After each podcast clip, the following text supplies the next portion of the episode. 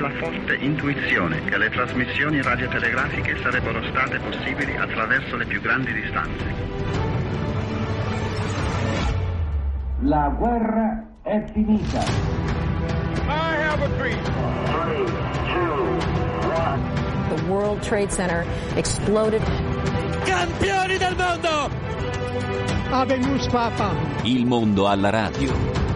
Dall'attualità internazionale alla cronaca locale. La siccità colpisce non solo in Italia, ma anche tanti paesi in via di sviluppo. Oggi focus sulla Somalia e sul Corno d'Africa. E poi in Italia sono sempre di più le esperienze di volontariato. Ben 6 milioni di persone si dedicano agli altri. E allora questi sono gli argomenti di oggi del mondo alla radio.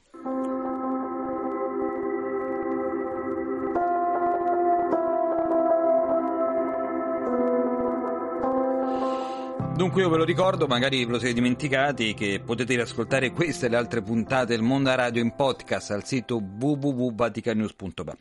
Vi abbiamo detto che la siccità rischia di colpire in modo pesante l'Italia e tutta l'area del Mediterraneo. C'è un dato.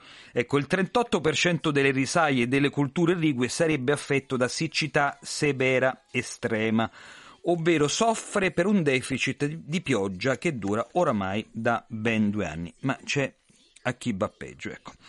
La siccità non dà tregua alle oramai stremate popolazioni del Corno d'Africa. Pensate, milioni di persone in fuga dalle zone aride in cerca di terre più accoglienti e poi gli animali muoiono eh, e tutto questo ha messo eh, sull'astrico intere famiglie. Una situazione al limite del catastrofico, diciamo.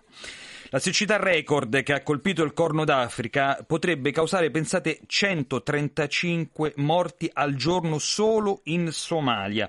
Questo entro giugno, secondo uno studio pubblicato dal Ministero della Salute somala, dall'Organizzazione Mondiale della Sanità e dall'Agenzia delle Nazioni Unite UNICEF. L'OMS aveva prima avvertito che quasi 100.000 persone in Somalia stavano affrontando livelli catastrofici di fame a causa della peggiore siccità che ha colpito la regione negli ultimi 40 anni. Allora, chi è stata in quelle zone è Eleonora Tantaro di Save the Children. Noi l'abbiamo in linea. Buon pomeriggio, buon pomeriggio, buon pomeriggio Alessandro. Allora, davvero le cifre sono così catastrofiche come ci dicono tutti questi organismi internazionali? Allora, sicuramente le cifre sono catastrofiche e sono stime perché chiaramente parliamo di una situazione in cui eh, le popolazioni sono popolazioni nomadi e non c'è alcun tipo diciamo, di registrazione statistica, per cui parliamo di, di, stime e quindi potrebbero essere addirittura cifre sottostimate. Eh, quindi quello che io personalmente ho visto sono veramente eh, centinaia di migliaia di persone che si stanno spostando in cerca di un luogo dove poter trovare sicuramente l'acqua, perché la prima cosa che diciamo, è scomparsa è poi il cibo. Quindi eh, questa è assolutamente la, la, situazione che stiamo vedendo ogni giorno in, in Somalia. Ecco, quale regione della Somalia diciamo, in qualche modo è più colpita dalla, dalla siccità in questo momento? Allora, sicuramente eh, dobbiamo dirci prima di tutto che siamo di fronte alla quinta stagione delle piogge che è fallita e eh, abbiamo mm-hmm. di fronte una nuova stagione che partirà tra aprile e maggio e eh, le previsioni dicono che c'è il 60% di possibilità che fallisca anche la stagione del GU, quindi la prossima. Questo significa che di fatto da una situazione che oggi vede soprattutto il sud della Somalia, mm. quindi diciamo lo stato dal Puntland a scendere fino ad arrivare alla regione Mogadiscio e in particolare all'area di Baidoa che è quella più sottoposta alla crisi climatica, tutta quest'area è assolutamente in una condizione di siccità. La, eh, l'area di Baidoa, che è quella che ho visitato più recentemente, è quell'area laddove appunto si sta per dichiarare eh, di fatto la carestia e siamo di fronte alla catastrofe umanitaria. Ecco, ma finora la carestia ufficialmente, diciamo, l'emergenza di carestia in questo momento finora non è stata proclamata perché se lo fosse probabilmente si metterebbe in modo più facilmente anche la macchina degli aiuti internazionali. Ma Alessandro, la questione è una questione puramente di numeri, nel senso che per dichiarare la carestia c'è bisogno di una serie di parametri statistici.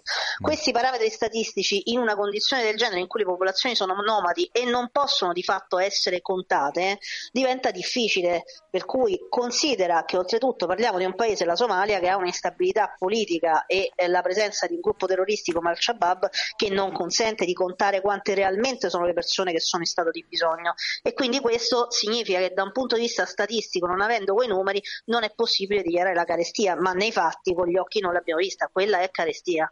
Ecco, eh, per chiudere, voi come state lavorando in quella zona? Perché anche appunto cercare di portare gli aiuti in questo momento non sarà proprio facile.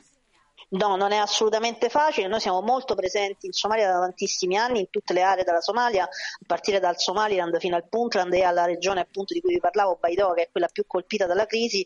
In particolare per noi il, l'obiettivo è supportare i bambini e le famiglie che sono colpite da malnutrizione grave acuta. Io ho visto moltissimi bambini eh, nelle cliniche che veramente muoiono ogni giorno a causa della fame. Noi supportiamo quei bambini con aiuti alimentari soprattutto. In questo momento l'aiuto è necessità di aiuto immediato e quindi di eh, cibo che possa aiutare queste persone e questi bambini in particolare a uscire dalla malnutrizione acuta grave. Quindi noi abbiamo delle cliniche mobili nei posti dove ci possiamo muovere e poi abbiamo dei supporti e dei presidi in, nelle zone in cui invece non possiamo muoverci, abbiamo bisogno di stare laddove ci sono gli sfollati e quindi diciamo ospedali, cliniche e supporto da questo punto di vista.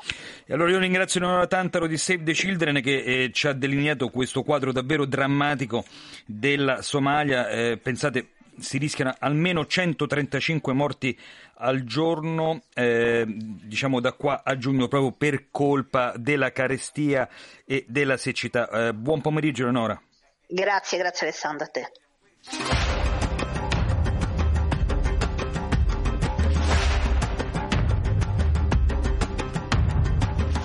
E ora andiamo in Israele perché è uno di quegli stati che in qualche modo eh, fa scuola per quanto riguarda la lotta alla siccità. Ecco, ehm, là tutti gli impianti sono tutti controllati dalla superficie del terreno fino alla parte più profonda.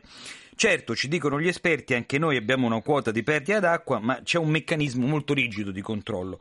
Una eh, tecnologia appunto per monitorare tutti i sistemi d'acqua che conteggia consumi e pressione.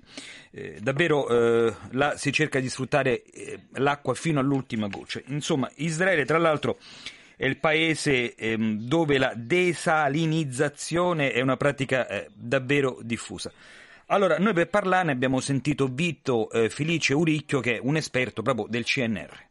È una tecnica che ormai esiste da tanti anni, anche i nostri primi brevetti risalgono a 40 anni fa, c'è stata una forte evoluzione in questo senso che ha portato ad una, ad una riduzione progressiva dei, dei costi. Tuttavia è ancora abbastanza costosa, nel senso che a mio avviso è veramente l'ultima opzione possibile quando tutte quante le altre eh, non sono possibili. Quindi in territori eh, laddove la risorsa idrica manca completamente perché la pericolosità è estremamente bassa e quindi Israele sicuramente, così come anche eh, gli Emirati Arabi e quant'altro ha senso perché ovviamente non sono perseguibili delle altre opzioni e eh, i costi di investimento tra l'altro non sono neanche la parte più importante da prendere in considerazione, ma la cosa che incide tanto sono i consumi energetici, anche l'uso di, di composti chimici che quindi rendono anche maggiori i costi della eh, gestione. Se immaginiamo un'analisi dei costi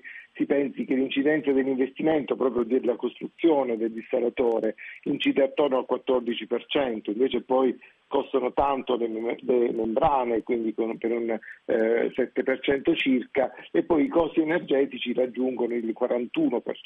Quindi la dissalazione è ancora un processo ad alta intensità energetica e sappiamo bene oggi quanto oh, l'energia costi e poi tra l'altro anche molte volte per produrre energia si emette eh, CO2 in atmosfera ancora, no? se si utilizzano delle fonti eh, non... Tra l'altro, mi scusi eh, professore, diciamo, ci saranno anche dei prodotti di scarto che poi in qualche modo bisognerà gestire. Che eh, possono anche creare qualche problema di carattere ecologico se non sono opportunamente gestite. Quindi eh, abbiamo tutta una serie di altre opzioni e a mio avviso dovremmo pensare soprattutto a quelle.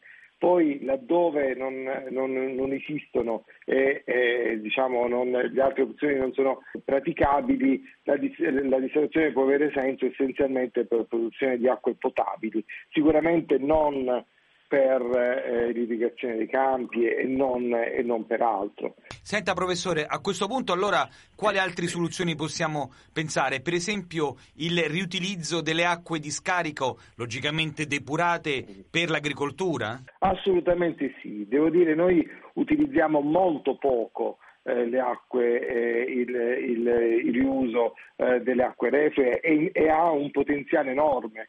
Eh, si pensi che noi possiamo eh, impiegare 9 miliardi di metri cubi all'anno di acqua dei eh, depuratori. Attualmente ne viene utilizzato soltanto il 5%, quindi 475 milioni di metri cubi sono veramente valori bassi, quindi possiamo tranquillamente eh, eh cercare di eh, diciamo, raggiungere il 90%, il 95%, magari anche il, il 100%, come in Israele si fa già. Quindi loro li riutilizzano completamente, loro immaginiamo pro, eh, producono anche eh, angurie no? che sono addirittura esportate, quindi eh, diciamo, pratiche eh, culturali molto idroesigenti e lo fanno con le acque reflue depurate, quindi anche noi dovremmo puntare a questo. E poi un altro, un altro tema è sicuramente quello dello, dello stoccaggio dell'acqua nel, eh, nel, nel, sottosuolo. Anche lì noi raccogliamo soltanto l'11% delle acque delle piogge e poi se possibile anche immaginare anche ricorso a degli invasi sotterranei. Quindi gli invasi sotterranei che consentono di ridurre eh, se non annullare completamente l'evaporazione eh, dell'acqua, perché ora uno de- dei grandi temi è anche quello dell'evaporazione, in quanto l'aumento delle temperature ha portato di fatto ad una evaporazione che di 300.000 metri cubi per ettaro di superficie idrica. Davvero in, tanto, Ita- professore. È veramente tantissimo. Poi eh, in Italia comunque e disponiamo di molti corpi idrici, abbiamo 7.494 corpi idrici eh, fluviali, 347 corpi idrici lacustri.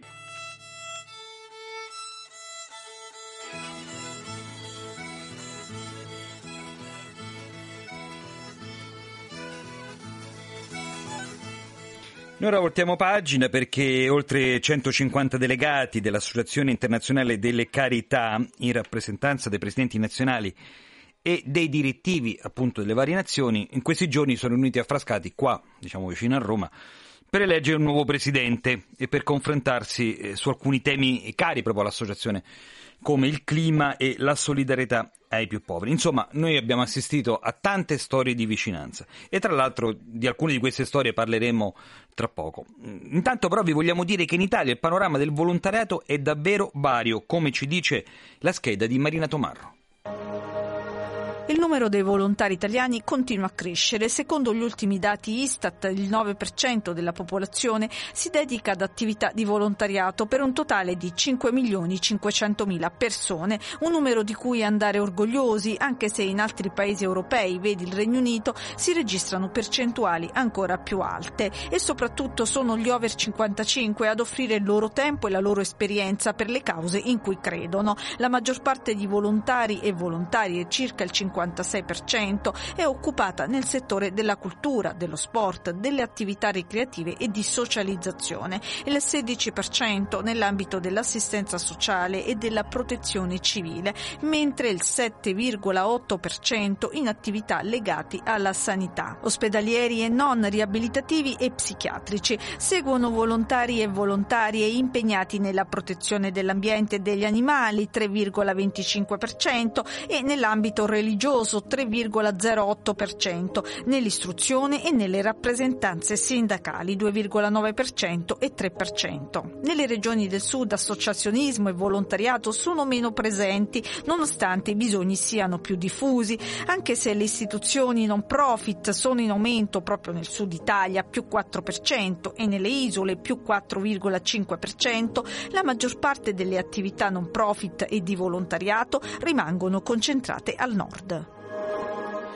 Ora noi andiamo nel dettaglio di alcuni di questi progetti presentati appunto a Frascati. Tra questi c'è Legna per Tutti del gruppo di volontario vincenziano di San Martino di Pettinengo che nel 2019 e nel 2020 ha fornito, pensate, legna a una trentina di famiglie in forte difficoltà economica che erano appunto nel territorio di Biella. Ecco, quello della mancanza di riscaldamento Sembra un problema del passato, eh, ma come spiega anche Elena Capra, presidente dell'Associazione internazionale delle carità per l'Italia, coinvolge molte persone che vivono proprio nei piccoli borghi. spesso in questi paesi eh, le persone hanno ancora la stufa, la cucina economica o la stufa a legna e eh, per scaldarsi usano la, la legna dei boschi quindi è del, non solo nel Cuneinsee dove abbiamo questo progetto, ma anche nel Rodigino e in moltissimi altri paesi che sono fuori dalle città grandi. Ecco, ma chi sono diciamo, i referenti eh, di questo progetto? Chi ha ricevuto diciamo, questa legna d'ardere? Soprattutto perché lo avete fatto? I referenti sono i gruppi del, di volontariato vincenziano eh, di Pettinengo e dei paesi vicini. Siccome per non comprare, per non acquistare la legna che poi noi eh, devolviamo a queste persone che ne hanno bisogno, è stato deciso di fare un progetto per innanzitutto occupare delle persone disoccupate affinché non, affinché non, si sentissero isolate, non si sentissero inutili come succede spesso alle persone disoccupate e poi per eh, fornire legna alle loro famiglie e alle altre famiglie, magari di persone anziane che non hanno la possibilità di poter raccogliere legna.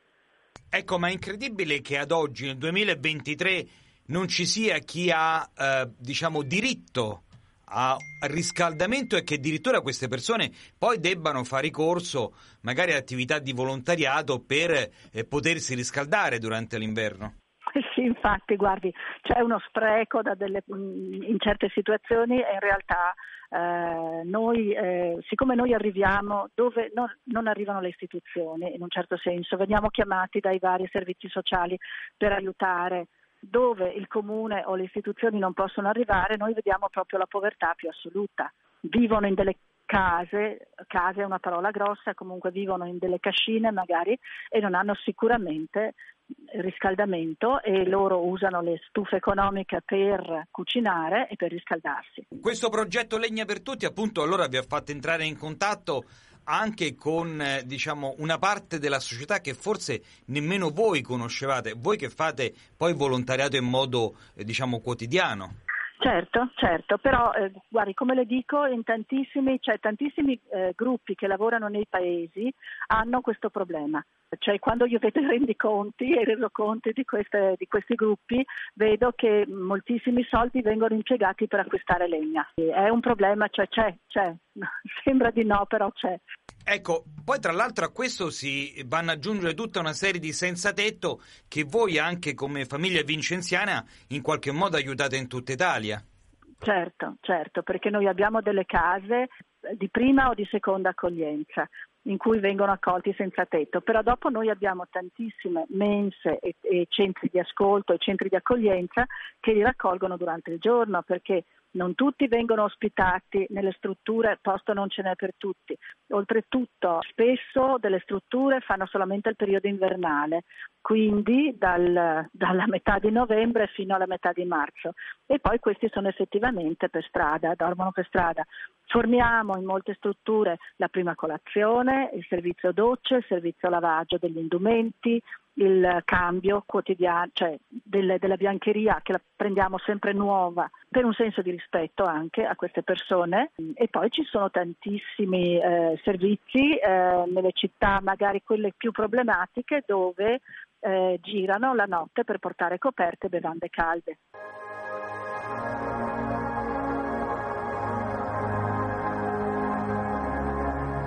Allora, le iniziative sono davvero tante eh, che abbiamo raccolto, appunto ne abbiamo scelte alcune. Tra queste l'accompagnamento eh, delle persone senza fissa dimora alla Spezia. Qua, alla Spezia, scusate. Qua quasi ogni mattina prima dell'alba, in un ambiente diciamo raccolto, eh, vengono serviti caffè, tè, caffè latte, sorrisi e torte appena eh, sfornate. Davvero un modo per stare vicino a chi è costretto in strada. Questo ce lo racconta Anna Iavazzo e il progetto si chiama Colazioni col sorriso. I sacerdoti appunto sei anni fa ci hanno accolto, ci hanno dato dei locali che nel tempo poi sono diventati sempre di più e con servizi sempre più articolati. Quindi siamo partiti con una semplice colazione al mattino molto presto, perché noi siamo qui già dalle 6 del mattino, e da questo poi ascoltando i nostri amici che appunto nel tempo sono diventati fratelli, ascoltando le loro esigenze sono nati altri servizi, tra cui le docce, la possibilità di lasciarci gli indumenti sporchi e riprenderli dopo un giorno appunto lavati, ripiegati e, non dico sfilati ma quasi, la possibilità di avere degli indumenti anche nuovi qualora appunto ce ne fosse la, la, l'esigenza e un deposito bagagli. Ecco, questi sono le, i servizi insomma, che noi offriamo e si articola su quattro giorni a settimana, non siamo aperti ancora tutta la settimana perché appunto il mattino molto presto è difficile anche trovare volontari. Senta, che cosa vi ha spinto a fare questo eh, oltre alla vicinanza eh, agli ultimi? In sostanza vuol dire che però le istituzioni sotto questo eh, fronte sono carenti. In, in, realtà però no, mm, la Spezia è una città molto vicina agli ultimi, devo essere sincera. Qui c'è già una mensa a pranzo, una mensa serale, Caritas è presente sul territorio, il comune stesso, eh, comunque un comune attento, una, um, dire, mm, la giunta comunale, insomma il comune in quel senso.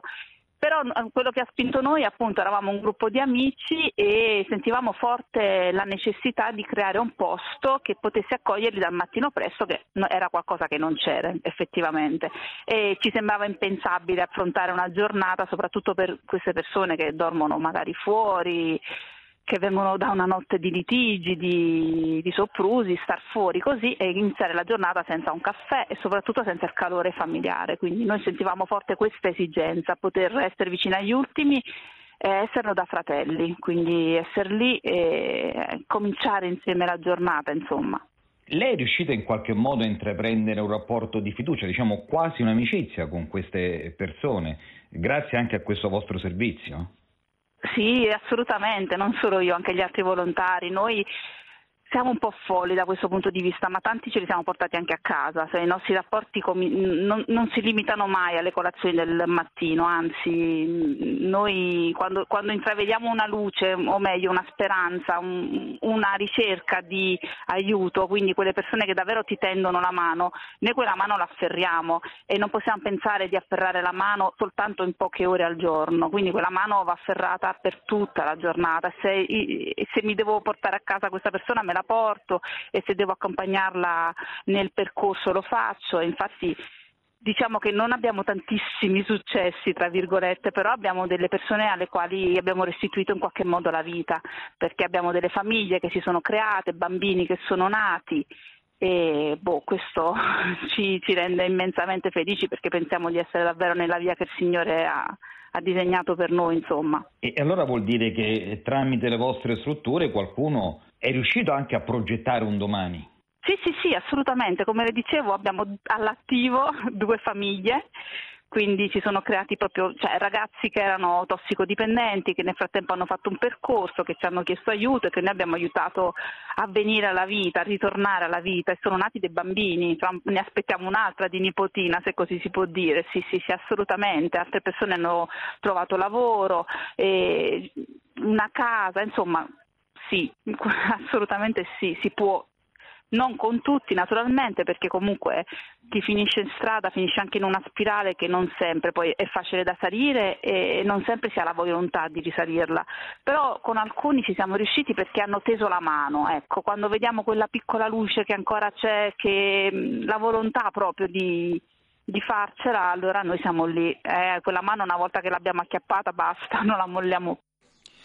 E non la mollano questa mano e allora e noi invece vi dobbiamo lasciare perché eh, è finita questa seconda parte del mondo alla radio che noi abbiamo deciso di dividere in due spezzoni, diciamo la prima parte dedicata alla siccità, ma non tanto alla siccità in Europa, la conosciamo, ma alla siccità soprattutto nel Corno d'Africa. E abbiamo anche parlato eh, del, di come in Israele si sta tentando di ovviare a una carenza idrica che ormai eh, si ripete da decenni. E poi abbiamo parlato di alcune storie eh, di eh, volontariato, volontariato che è molto presente. In Italia, pensate circa 6 milioni di persone fanno eh, volontariato, eh, abbiamo, siamo andati in due posti un po' particolari, ehm, uno ehm, nel Biellese, un altro in, alla Spezia, proprio per capire come si può contrastare la povertà magari di tante persone che noi abbiamo accanto tutti i giorni e che purtroppo appunto soffrono proprio per l'indigenza. Io vi saluto, eh, saluto però anche Gianmarco Murroni e Giuseppe Morielle che mi hanno assistito eh, in questa trasmissione. Grazie a tutti, buon pomeriggio da Alessandro Guarasci.